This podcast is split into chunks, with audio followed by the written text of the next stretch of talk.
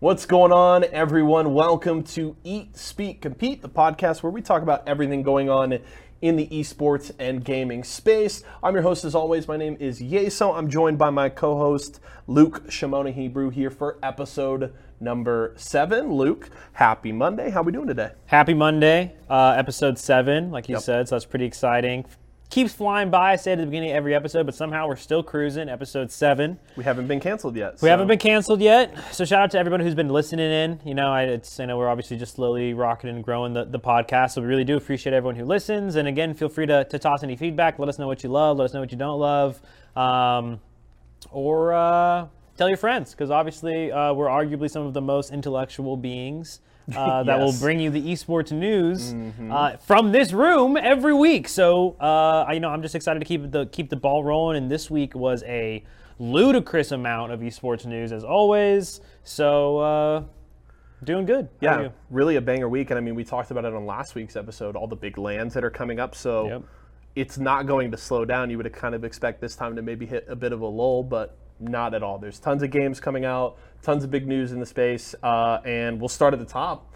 Smash Ultimate, we've talked about a couple of big tournaments over the last month.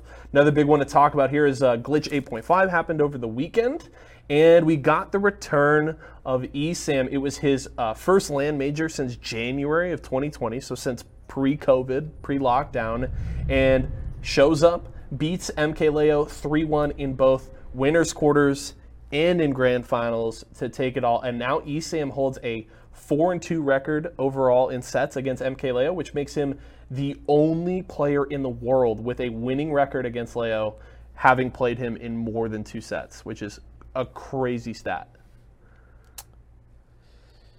This is a hard one for me to tackle with delicate words. So I will go with nobody really plays Pikachu. Okay. The character is really, really good. Because of its size, it's very difficult to hit, falls out of a lot of things, has crazy combo potential, ridiculous kills. The end of the grand set was incredible. Oh, the whole set, honestly. But yes, the end was crazy. It was crazy, dude. So, like, the amount of combos and setups you can do with the character are crazy, and it requires a lot of SDI in the game itself, right? So it requires a lot of, you have to know exactly what's coming in order to do the opposite thing with your controller so that the enemy can't do crazy combos, right? So it's probably a matchup experience thing, I have to assume. You know what I mean? Like, MKLeo's been putting so much of his time and effort into his Byleth. Byleth is very bad against Pikachu in the matchup, so he couldn't play Byleth at all because it's like a 0% win chance. Like, you're going to get annihilated. So overall, I good for him. Congratulations to ESAM. Back-to-backs. He never shows up to tournaments, really, or he hasn't for a really long time, obviously. So we haven't seen him for such a long time that it's one of those things where I just don't think anyone has the matchup experience, and the character's too good, and he just labs and plays so much, and he has so much competitive experience in the background too that it's just like it's like the perfect storm almost to be able to like create waves like that. So shout out to ESAM, good for him, and I'm sure that MKLeo won't lose that matchup again. I mean, I'm excited because I think, you know, it's cool to see a player be as dominant as Leo has been. But I think it only becomes more interesting when you get guys like ESAM that come out that seem to maybe be their kryptonite, because all that means is that Leo's going to level up, right? He's going to walks away from this weekend, and it's going to be like, he's going to be pissed. He's going to be wanting to lab that matchup, figure out how to beat it. And knowing Leo, like, he's gonna find a way. And so I think it just sets up this amazing storyline for the next time we see these two late in another bracket at a big major, and it's gonna be incredible. I can't wait to see them go again. I think Leo is gonna come back and be very, very well prepared for this matchup. Also do have to mention that Moist Cola rounds out the top 3 there, and that's a name who keeps cropping up late in these tournaments, has been looking really good. So obviously Charlie and the guys over at Moist got to be feeling really good about this, and Cola showing up strong and representing well. Charlie did all right also. So Charlie the King was there just doing his best. But shout out to Cola. He's offline growth has been super fun to watch and see. So hope he keeps getting at it. I mean, he plays Roy, so it's always, I mean, it's such a diverse cast now in the top level that it's like mad fun. So yeah. Smash Ultimate's been a blast to follow, so I'd highly recommend you guys checking that out. VGBC, they're the people you should probably go check out if you guys want to watch some awesome content. They put on the production of this weekend's Glitch event, and it was absolutely phenomenal, super fun to watch. And shout out to the boys on the desk as well. You know, we got EE, TK, Coney. Jeez, we got a Coney here now. Coney, he's getting in my head. But Coney, yeah, all those guys out there always laying down the top tier pipe. So, short side note, I've been watching a bunch of EE's content lately. Yeah. And first of all, it's incredible. It's love Do You Know Black People? I think it's the funniest series. Yeah, EE's just, his personality is great. He's really fun. He's obviously awesome. He's pro. Like, he's a fantastic caster, and just watching his content though has been really fun. And I went back and watched his reaction to the whole viral Airsdale clip. Oh yeah. So funny, and it's funny too because like, I didn't know Airsdale that well or EE that well back then, but just having like learned about who they are or whatever, knowing more about like them just being friends and like they knew each other, and then hearing him talk about that, and he's like, you know, you guys all blew this up. He's like, that's my friend. Like, I'm just checking where she's going or whatever. The memes that came out of it are so good. The glare meme is fantastic. So I agree. Smash continuing to crush it. So we love it, and we'll talk a little bit more about Smash later, but. Let's talk some Overwatch. Pretty much all of the discussions we've had about Overwatch since the start of the podcast have been less than positive. Overwatch 2 news? This is not Overwatch 2 news. Oh. This is the, I guess, last bit of news for Overwatch 1, and it is the Shanghai Dragons.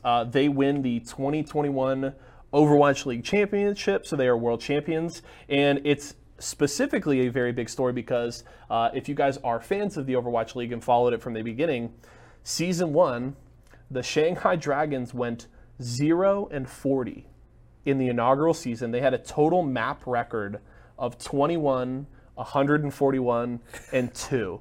So that is good for a less than 13% win rate in maps. And they went from that and getting just absolutely dogged on that whole season to sweeping the Atlanta Reign 4-0 in the grand finals and being the final world champion on the original Overwatch. So a pretty incredible story for the org. Cool. Nice job, guys. You did it. You won that super coveted. Talk about starting from the bottom. Now we're here. I mean, yeah, cool for them. I'm glad they did it. I don't think anybody listening to this or in the world knew it was going on, but I'm glad that... I'm glad that somebody won it. I'm sure that... I love it. I'm like, let's have a little bit of a positive discussion about Overwatch. And Luke's going, this sounds like a great opportunity to dunk on Overwatch. Yeah, I mean, obviously, shout out to the organization. That's super cool. Sure. I'm glad that it's... I mean, I'm glad that it's going to stop. I mean, the Overwatch League is a disaster. It always has been, and I think it should stop. Well, and it's not going to stop, but it's going to be a very interesting next year because I think the plan is for the next season. I remember we had the discussion about, like, delaying the Overwatch League until Overwatch 2 releases, and now the plan is actually it's going to start on a normal schedule, but they will be playing on a pre-release build of the game. I know they had like a halftime show at the grand finals where they had a show match on like the current build of Overwatch 2 that was fairly interesting, but yeah, I mean, I think the Overwatch League has a ton of issues. I also think just Overwatch as a game, like I remember when it came out, I played it a ton. I thought it was really fun, but I just feel like the game has moved to a place that it's just not, a fun game to play for me anymore, at the very least. And I think it's lost a lot of fans. I love that it is, you know, there's still plenty of people that are extremely passionate about the title, but I think it's definitely kind of soul-searching time for Blizzard in terms of how do they recapture what they had at the start of Overwatch with this new title, because I think just putting out like a sequel is not going to do that. I don't disagree. I don't even really understand like where the, or how or where they go at all. You know, like I don't like there's no competitive hope for the game at all, right? Yeah. Like there's no foundation. Like it clearly didn't work the first time they did the Overwatch League. So I'm sure the only reason that it got this far is because they invested too much into it. You know, like I'm surprised they didn't just scrap it like they scrapped everything else that they that they produce, but it must just be because of the sheer amount of funds that they put into it that they literally couldn't get out. But too big to fail.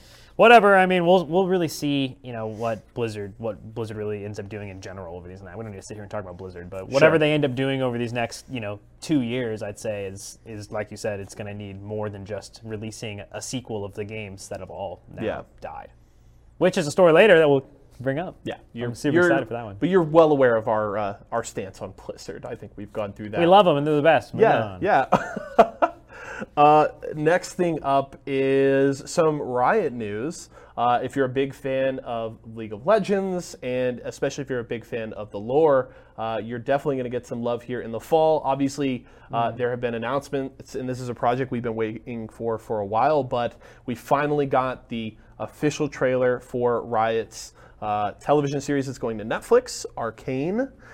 It is going to debut November 6th, which is supposed to be like a few hours after the World Finals are played. And the trailer looked incredible. I mean, I think all the media I've seen about the show since they first announced it has looked awesome. And I am so excited. We're going to get to see a bunch of iconic characters. We're going to get to see a more deeper dive into the world that League is built around. And I'm really, really excited. I think it looks awesome. Yeah, I have to agree. I think that, again, the trailer gave me goosebumps. Mm-hmm. The music was epic. The animation was really unique.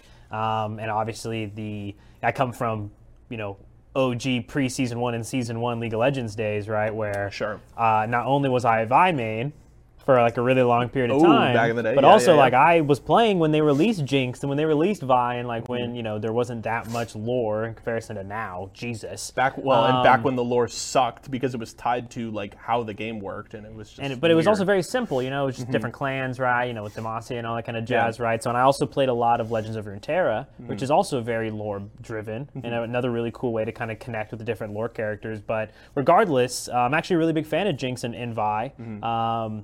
And so when I was watching it, I was just like, oh, wow, that's Jinx. And then I was like, I think that's Vi, because they're sisters, right? So I was like, it has to be Vi, but then you don't see it till the end of the trailer. Yeah. But her to actually have the gauntlet, which was hype. I was like, oh, yeah. But I'm super excited for it. I think it's going to be super cool. I hope that the animation holds up in the action setting that I assume most of the movie will be placed in. But based on everything I ever see come out of the League of Legends side or Riot side when it comes to animated things, it's always insane. So I'm super excited about it. I think they picked really good characters with really dynamic backstories for their first, because I think they're up against Victor, who's an evil scientist or something, right? Or something like that. Yeah, they've hinted at some characters. I know Victor, at least the characters that we kind of know of now from the game that are going to be involved. Vi, Jinx, as you mentioned. Caitlyn's supposed to be in there. Victor, Jace as well. I don't know that Victor is necessarily the villain. I think it's a younger all the stuff that happens to him, Victor. But I'm just really excited about it because I think that Vi and Jinx is one of the more interesting relationships that we've gotten to see in the game, and now getting to see that backstory explored and how they became kind of who they are now, I think is really incredible. Also do have to mention that the show is going to be released in kind of 3 acts over 3 weeks. So I believe the first will be 3 episodes that kind of first day, and then the week after we'll get the next act, and then the following week. So I think it's the 13th and the 20th of November that we'll get those second and third parts. That's all through Netflix? Yes, all through Netflix. I'm really excited. The only thing that I don't like is that I'm probably going to really love it, and then I'm going to get to the end of the third act, and I'm going to be like, okay, where's season 2? This was really good, because I have very high expectations, and I think Riot's going to deliver on it, and then I'm just going to be like, I've waited 9 years for this. I need more now. Well, I mean, on the bright end, they don't have any shortage of content. Sure. So as long as it does well, which it will. Yeah. I don't see any reason why both Netflix and Riot wouldn't be able to put resources behind it 100%. To amplify the amount of content they can create. But I mean, I kind of think of it as almost like the Marvel shows. Right, where they got the the Loki and the Winter Soldier, Falcon, and all that kind of stuff. Where it's I feel they come out slower than anyone would want, but fast enough to the point where you don't get bored. And you always kind of have every couple of months. It's a boom, boom, boom, boom. Right, you never feel you're waiting for a half a year or a year for new content. And I mean, I think if you look at it, I think looking at Marvel is actually a very good comparison when you look at the resources that Riot has and the wealth of creative outlets and tools that they have at their disposal. I think a Runeterra cinematic universe, to an extent, whether if they want to do feature films or if they want to continue to do miniseries or television shows like Arcane, I think there is an incredible amount of hunger for this kind of content. There are tons of passionate fans about the IP that anybody's going to be down for anything, and I hope that Riot sees what comes from Arcane here and goes, okay, there's obviously so much more that we can pull from, so many different characters and places, and I would love to see them continue to explore this lore in different forms. So I think it's exciting to finally see them diving into this, because it's been so long the game's been around, right? We're coming up on, I think, 12 years since release, and it's like, okay, we're here, now it's time, let's go.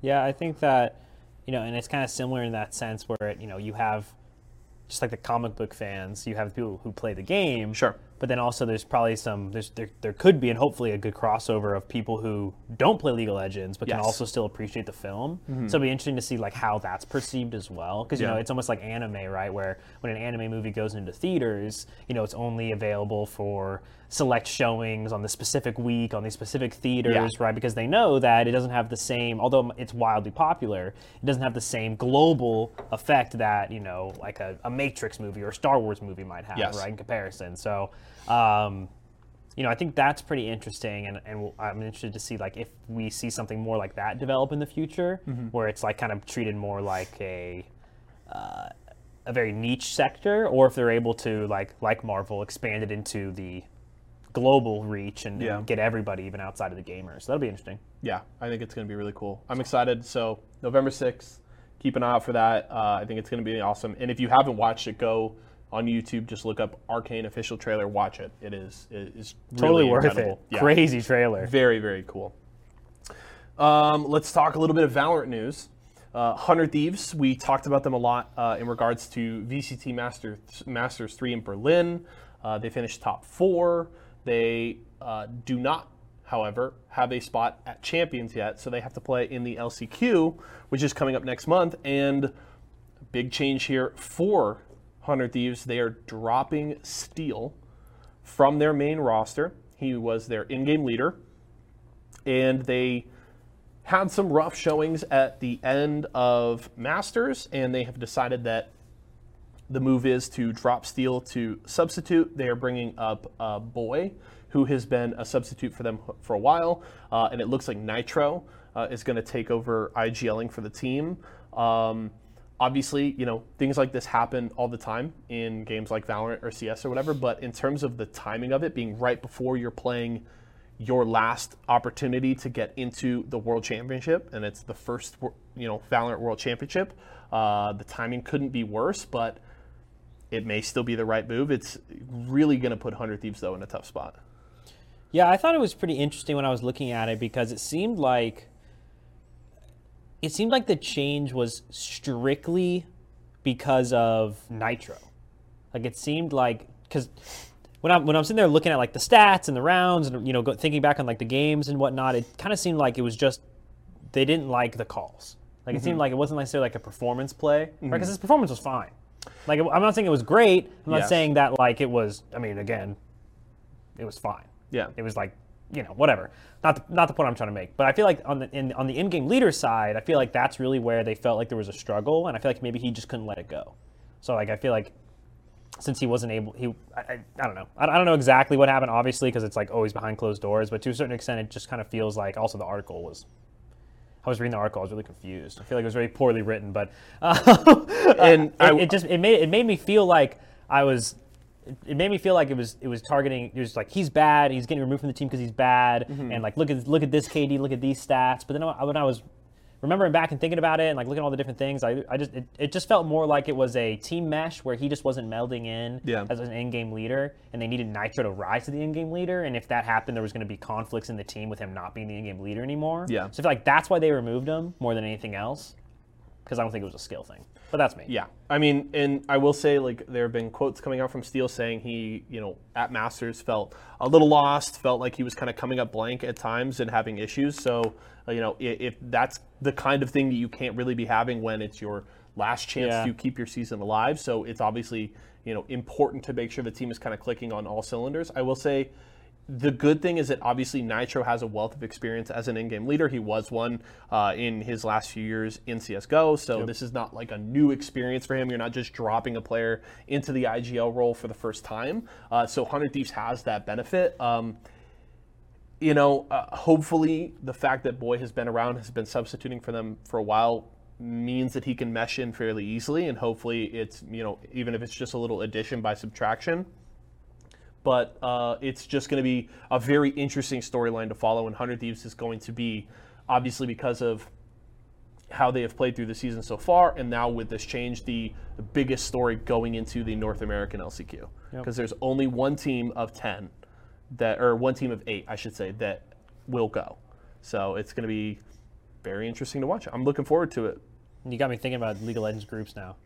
Yes, we'll talk about that. We'll talk about that. My brain started spinning immediately in the wrong direction, and I was like, "That's not the right game, Luke. Don't say that." We're almost there. We will talk about what's going on at Worlds, but what we have to talk about next, though, is a little bit more Smash. Oh, really? There was a Nintendo Direct last week. Oh, God. And I can tell you, we as an office were all gathered up around one of the TVs here to watch the Nintendo Direct because we were all under the impression that we were going to get that final Smash character. And Nintendo debated us. The final Smash Ultimate character is set to be announced on October 5th during the final Mr. Sakurai Presents. I don't know. I was really bummed because I was really excited, especially because rumor has it the character is going to be Sora from Kingdom Hearts. I am a huge Kingdom Hearts fan. That would make me super happy. What are you kind of feeling after getting debated there by Nintendo? Well, I'm also a huge Kingdom Hearts fan. I do believe that it will not be Sora. People have been waiting for Sora for like so many years that it hurts.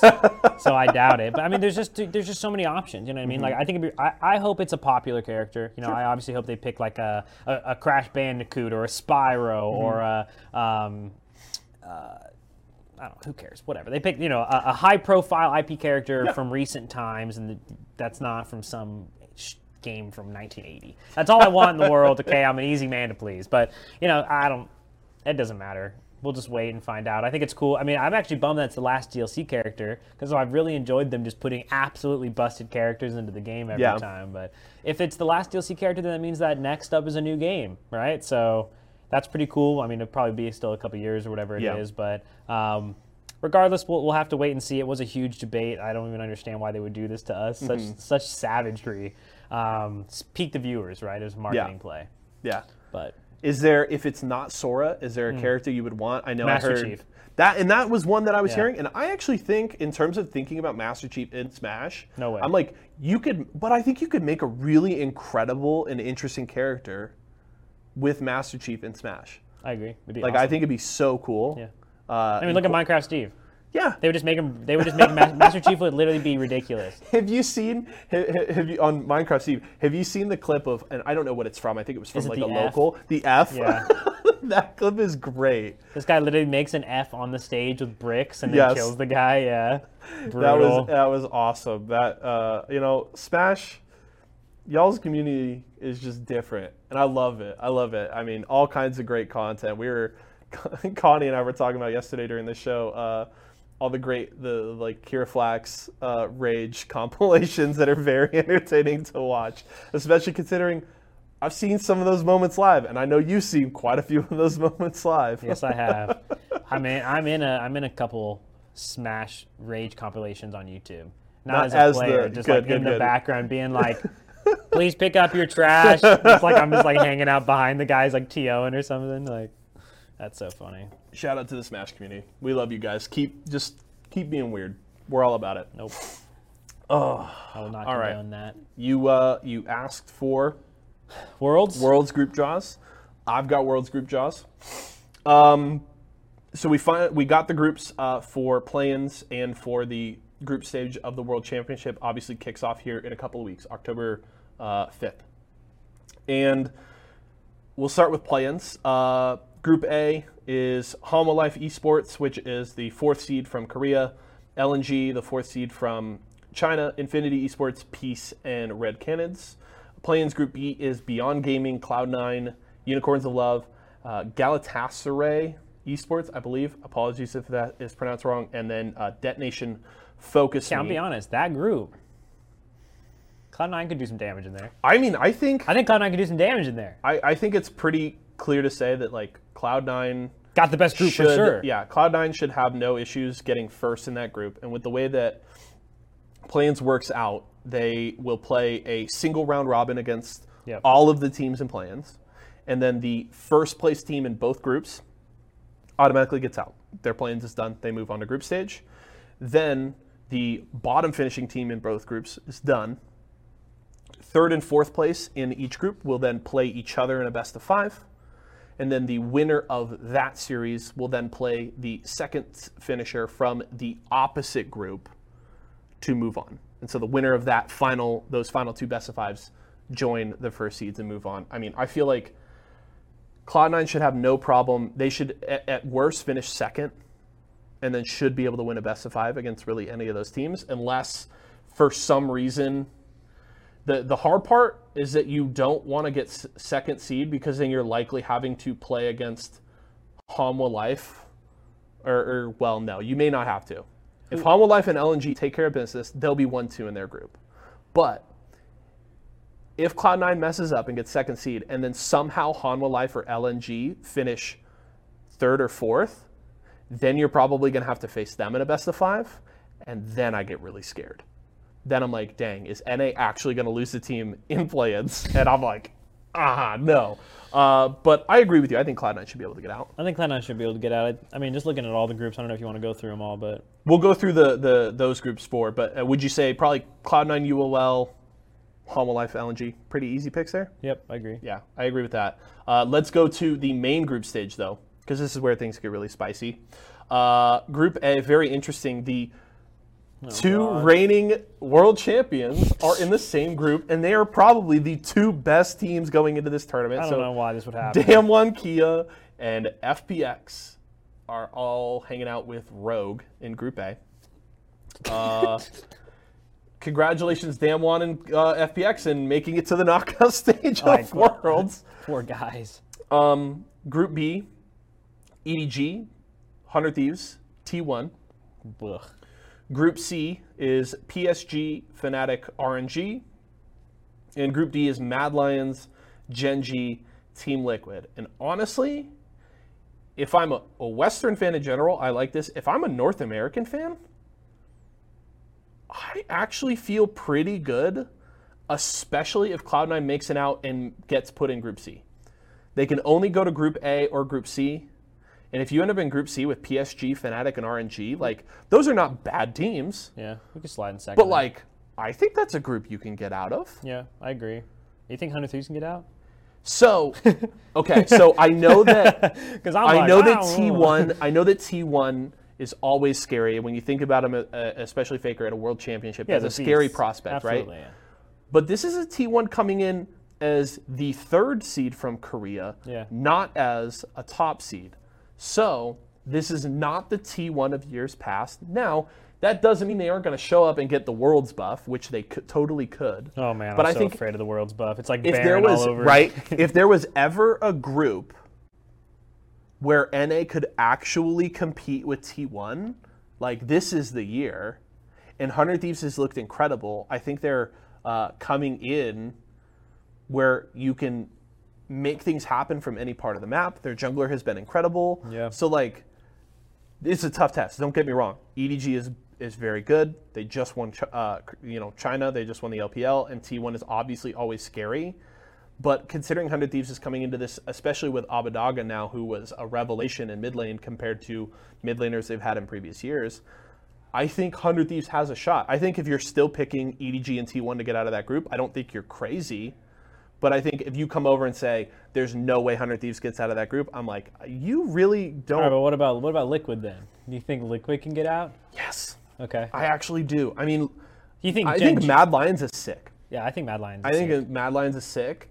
I think Gen.G is vulnerable. Dark horse, I mean, dude. And the thing is like... Gen.G's the dark horse, dude. Right? They're nuts. Korea right now plays the slowest games of any region in the world. Right? Okay. And that is, over the last few years, not been good. It's a reason why Korea has not won a world championship and, you know, or hadn't won a world championship until Damwon came. And guess what? Damwon is like the not Korean team because they play way faster than the rest of the region. So if I'm looking at Gen.G and T1 and looking at kind of the current meta and how League has worked over the last few years, I'm like, these teams are very vulnerable because I think if teams can build early leads and accelerate games and not let them just scale to late and play crazy team fights, there's a huge opportunity here. Now you can certainly look at NA and go, but can you close out games against these teams? And I think there's a valid argument there. But if I'm Liquid and 100 Thieves, I don't hate these draws because you avoided the two best teams in the world. Because you're not in Group A, so you're like... Dude, you're like, cool, yeah. So, it's going to be pretty funny if Cloud9 gets put in Group A. That's going to suck. It's going to be a big L for our boys. It would be, and literally that's just, you say, you know, RIP Cloud9, you had a great year. Hey, good job, guys. You made it to Worlds. Yeah, you know, hey try and beat Rogue twice. Get it up. We don't have to go. I mean, that's enough. That's enough on Worlds. But overall, I'm super excited for Worlds. I think it's going to be sick. The group stages are going to be absolutely crazy. Do you want to do some group stage predictions when we get the full groups? We'll do picks. Super down. Okay, so we'll do a fantasy draft. Yeah, something. we'll do our pick'ems and we'll share them with you guys. So definitely make sure to do those. I'm excited about that. Worlds is going to be incredible. Different world we can talk about. New World, ooh, big MMO releases at time of filming. Today's Monday, September 27th. It releases tomorrow. September 28th, I know you and I have played it a little bit. A bunch of people around the office have played. A lot of people are excited about it. Are you excited about the release of New World? I'm not excited for the release of New World. Mm-hmm. WoW's dead. We'll talk more about that in a little bit. But I think it's a pretty dry gaming realm right now if you don't just like to play shooters. Sure. Which I don't really like to play shooters at all, personally. Like I do, because you know, it's you know, some of the best games to play with other people are shooters, right? So obviously multiplayer wise, and I'm very excited for Halo, and I'll probably fall very heavily in love with that game. But in you know, I'm always looking for you know different RTSs or MMOs and stuff like that to try out and play. I do think New World was fun enough when I when I played it. You know what I mean? And I think that with the lull of games that exist right now, that it's definitely coming in at a good time. Yeah. So I think that I wouldn't say I'm excited for it, but I'm not excited for anything else. So sure. I would say, and I'm the same with you. I mean, MMOs have never been my cup of tea. I tried New World. I thought it was fine. You know, the one opportunity MMOs are really going to have to capture me is going to be when Riot releases theirs that they're working on, because obviously I will try any Riot IP. And they've, you know, I really enjoyed actually Legends of Runeterra, and I'm not typically into those kinds of games. It's so beautiful. Mm-hmm. Mm. It's actually really well done. Yeah, I agree. It's really well made game. Just nobody cares because it's a card game, but it's fun. I like it. Yeah, I think it's really good. So like I'll try that. That'll probably be the MMO that I kind of give the most kind of concerted effort to try and love. I will say, though, that while it's not a game that's going to capture me, it seems like, and maybe this is largely a result of what you're talking about, the game market being a little dry, especially maybe on the MMO front, it seems like the gaming community is very excited about New World. I have a ton of friends that have been literally counting down the days. I know when it got delayed, they were super pissed because they've been waiting for this game for so long. It seems like the gaming community as a whole, and especially like MMO fans, are very, very excited for New World coming out. Do you feel the same?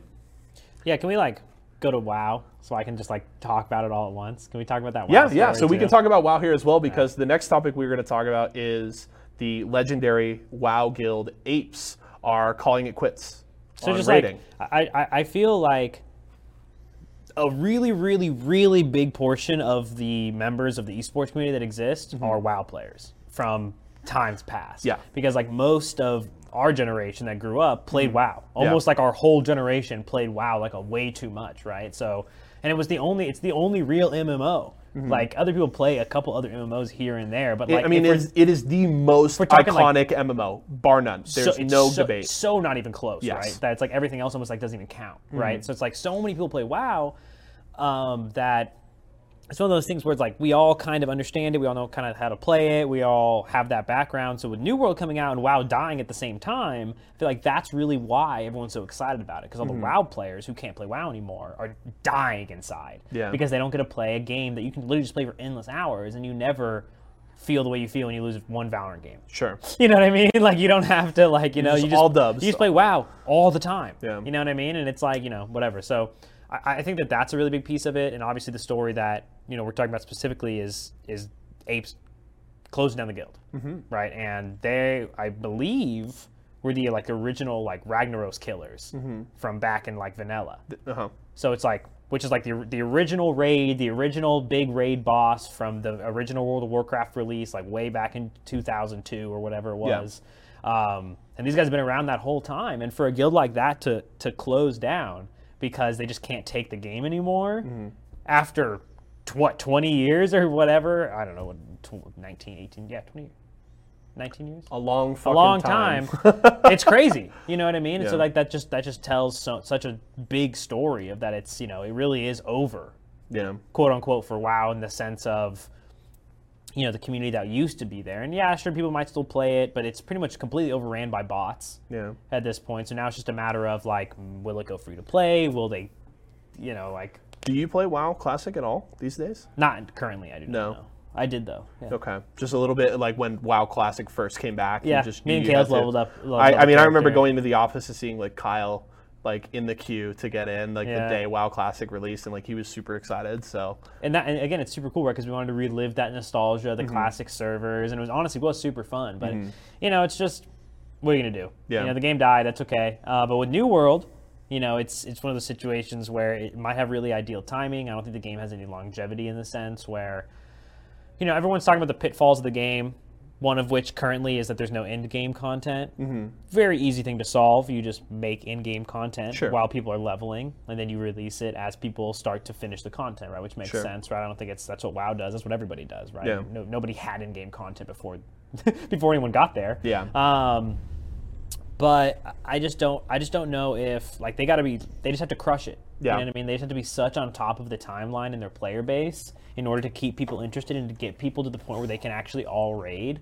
Like the type of communication that original WoW players have through like 40-man TeamSpeak raids. Yeah. Like, good luck, bro. Like, good luck in this age being able to do that. You have to automate the whole thing. Yeah. You know what I mean? It has to be all instant, looking for raid, whatever, easy click and join 40-man group button thing, yeah. right? So, they couldn't ask for a more incredible opportunity. Oh yeah, as 100%. A developer. Mm-hmm. So if I was them, I would literally raise as much money as I possibly could and have a whole team just be selling it to everyone. As like every investor is like, we need as much money as possible because WoW. We need to create content yeah. faster than WoW, yeah, or faster than our players can finish it. Yeah, which has got to be pretty fast because MMO players are crazy. They do have a good opportunity, but it's I feel like it's the combo for the storm right now. Mm-hmm. So I'm really hoping for an MMO wave mm-hmm. that might be able to because we could use some innovation in the space. Like the MMO sure. world has been very stagnant for a long time. Sure, I've played the same version of WoW for 20 years. So and we'll have to see. I mean, we have no necessary timeline on like Riot coming out with theirs, but that could be part of that. And you see New World coming out, so with WoW dying, it's not just the developers in New World that have the opportunity. It's everybody who wants to get into that MMO space and carve out some of that and get in on those players. So it's a crazy game. They're very hungry. MMO players are always hungry for new content. Facts. Which, as all gamers are, but grinders. Last topic to talk about today. What do you got? Fortnite. Oh. And Balenciaga. Woo! So, love these guys. Dude, guys, Fortnite's crazy busy, man. These guys just won't stop. If you guys missed out, Fortnite is doing a collaboration with the iconic fashion brand Balenciaga. They have released a collection of merch, and just looking through it is it's absurd. So, it is a bunch of different stuff, jackets, t-shirts, hats, etc. And I just want to give you a couple highlights here. The cheapest item from this collection is $395, and it's a dad cap. It says Fortnite on it. It has some, you know, some stuff on the brim. The most expensive item in the collection is a just south of $1,300 denim jacket. $1,290 for a denim jacket. The average price of any piece in that collection is $722.50. Wow. That's awesome. What are your thoughts on this, Luke? Well, you know, it's Epic's always doing crazy collaborations. The rate at which, excuse me, the rate at which they pump out these collaborations is incredible. Mm-hmm. Like, I can't believe how fast they can just sign celebrities and giant brands and all this stuff. And it's super cool seeing Balenciaga on top of all the other big boys that have been, you know, Louis Vuitton and everyone else who's starting to jump more and more into the gaming space. It's absolutely crazy seeing it happen firsthand. Yes. So that's first off, is just kudos to, again, both sides of the equation. And one of the questions actually that I'll pose back to you in this scenario is, who do you think's the bigger winner in this scenario? Do you think it's Epic Games and Fortnite, or do you think it's Balenciaga? You think it's Balenciaga? Yeah. And I don't necessarily disagree. You know what I mean? I think it's definitely a combination of both, because for Fortnite to be able to continue expanding its IP in a sense of, like, how much it's, I mean, it already feels like it owned the whole world for like a year, right? And now that it can continue to utilize that presence to connect with brands like Balenciaga, which you wouldn't think would connect to that base at all. Like, it seems like so out of left field, right? Like, who plays Fortnite and would wear Balenciaga merch? Yeah, I mean, when you ask, like, who wins out of it more, I feel like it's Balenciaga, specifically because I feel like, as a company, this collaboration gives Balenciaga access to an incredibly wide audience that probably a majority of them maybe have never heard of the company. And even if they can't afford their stuff now, that, like, brand name is now in their head. They'll, you know, years down the line, if they can afford it now, have that, oh, I remember that sick, I would use air quotes around that, merch collab that Balenciaga did with Fortnite, and maybe go get their stuff. I don't feel like Fortnite gets that same return in terms of accessing Balenciaga fans and bringing them to Fortnite. So I think, and, you know, and I don't necessarily think that, like, Fortnite has to be the big winner out of this for this to be, like, a successful collaboration necessarily. So I think it's, like, for them, it's fine. They probably go into this knowing, like, Balenciaga are the big winners, but, like, continuing to partner with these big brands and do successful things will, like, roll into the future and allow them to continue to sell that to other brands. So I think if you're Fortnite, like, in Epic, that's fine. So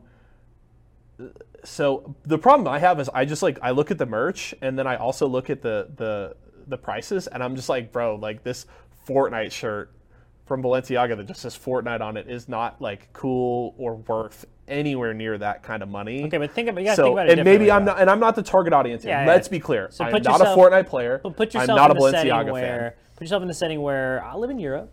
Yes. Okay, I live in Europe. Okay, cool. And it's nice out there. It is nice out there. And I am a micro celebrity to a certain extent, right? And I have a relatively unlimited budget when it comes to my clothing. Yep. You know, that scenario. And I like Fortnite. Yes. I literally have zero items that I can buy that I wouldn't be like, that aren't $10 Walmart t-shirts, right? Yes. So in order to create a higher quality branded Fortnite item that's, you know, hand knitted or whatever the crap, embroidered and right, it's more than just a printed tee, at least, right? We'll go that far. So assuming that's an actual nice t-shirt that you could probably find yourself spending $60+ on if it was blank, right? Now it has the Fortnite branding and you get to rep the Balenciaga brand at the same time. Yes. That with some nice ripped jeans and quality boots, like, you're a total freaking European swag lord. I guess when I look at it, and maybe it's just that Balenciaga isn't, like, the right brand to expect this from, but when I look about it, and again, I don't like Fortnite, but, like, when you think of the IP, I feel like there's just more. I feel like there's more interesting and creative things you could have done in a merchandise collaboration with Balenciaga. Like, the extent of the creativity is literally just the Fortnite name, and like there, it looks like maybe it's like Fortnite in different languages. I'm not sure, but that they have on like the back of the denim jacket or on the, right, but you the gotta, brim you of the hat. We're talking about literal like style gods here, right? Yeah, for sure. And maybe that's just print like an epic anime T-shirt from Hot Topic and then sell it for $300 on their website. You know what I mean? Like, I understand where you're coming from, but they like the simplicity of the and the brand itself. Like, that's the whole piece. Is like they're selling it to somebody who is looking for that. And again, that's maybe it's like Supreme, dude. And again, maybe that's on me a crowbar and not understanding that that's not a realistic expectation for a brand like Balenciaga.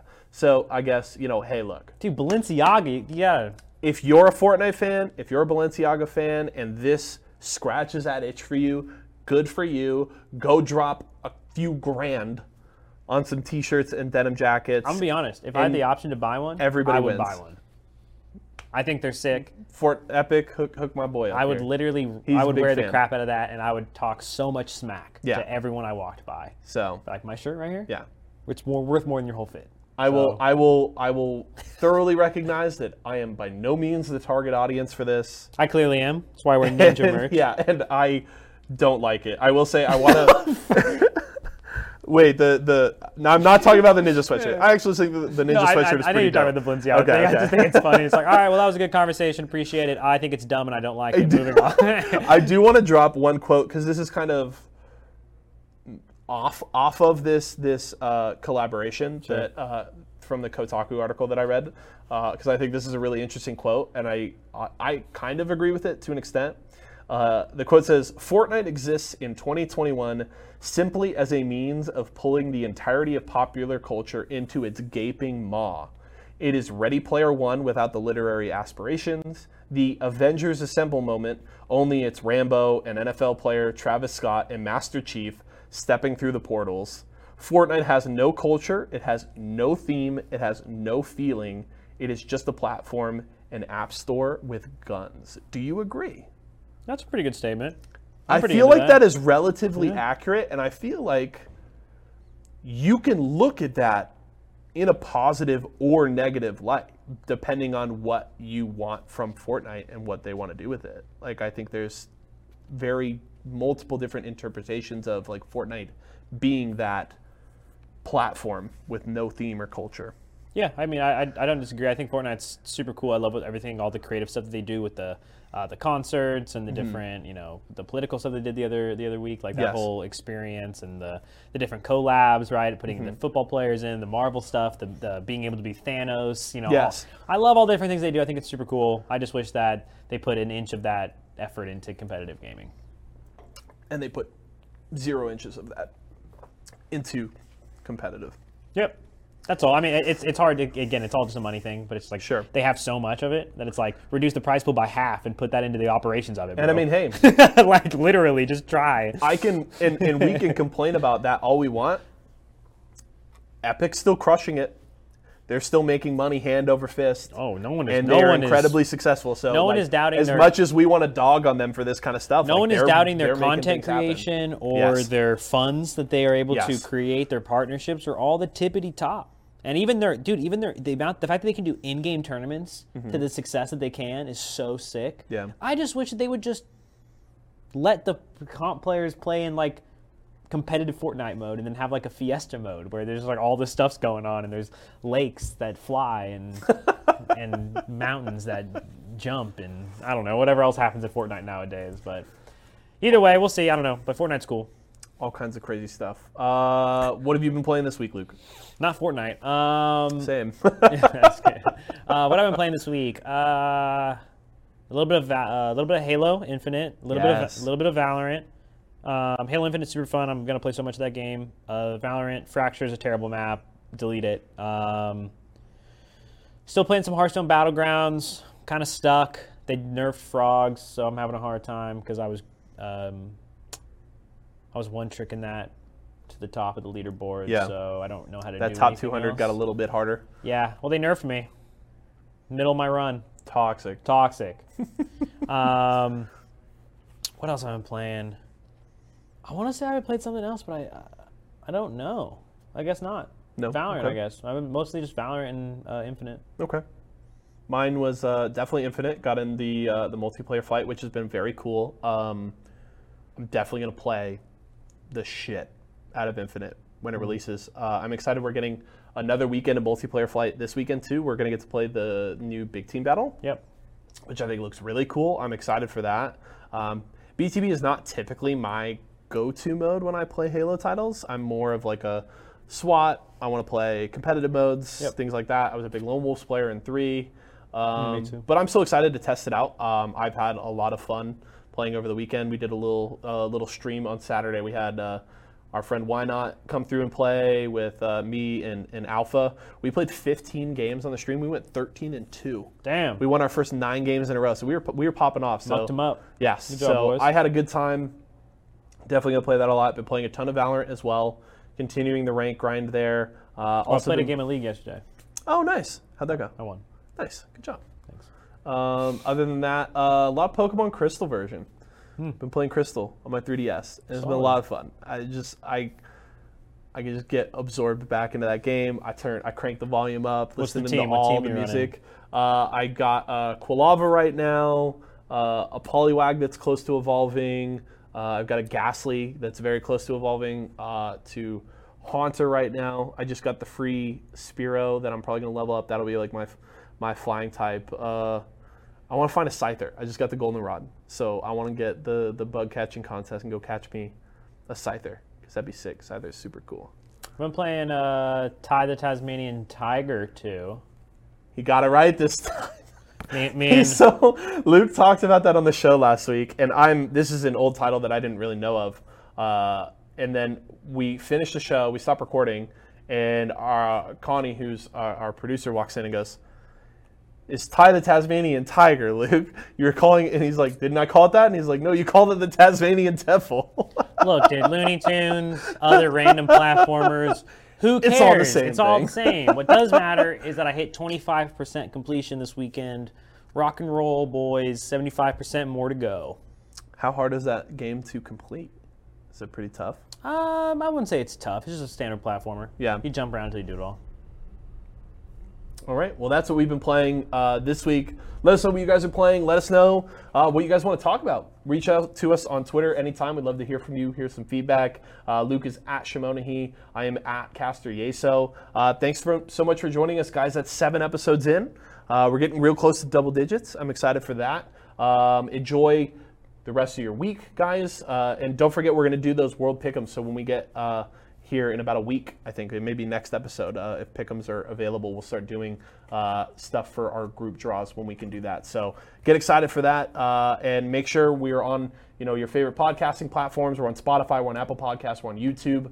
Please subscribe, follow the show, and share it with your friends. We'd love to just get to continue to talk to more and more of you guys. So that's it for Eat, Speak, Compete, Episode 7. We'll see you guys next time. Bye.